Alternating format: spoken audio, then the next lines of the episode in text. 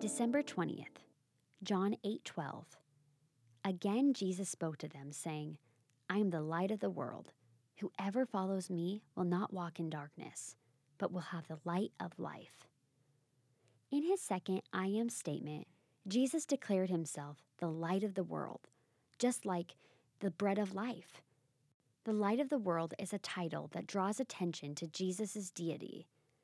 In John 1 4, we learn that the Word was light. Later in 1 John 1 5, John adds that God is light, and in him is no darkness. If we are in Jesus, we are in the light. Light brings illumination, clarity, and truth. Light drives the darkness away.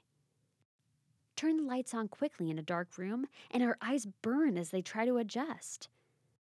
We may want the lights off to avoid the pain, but as long as the lights are out, we can't see as we should. Those who trust and obey Jesus are free from the realm of darkness.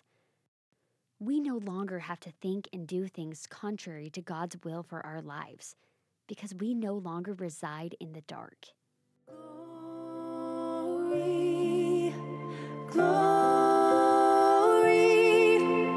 glory in the darkest place.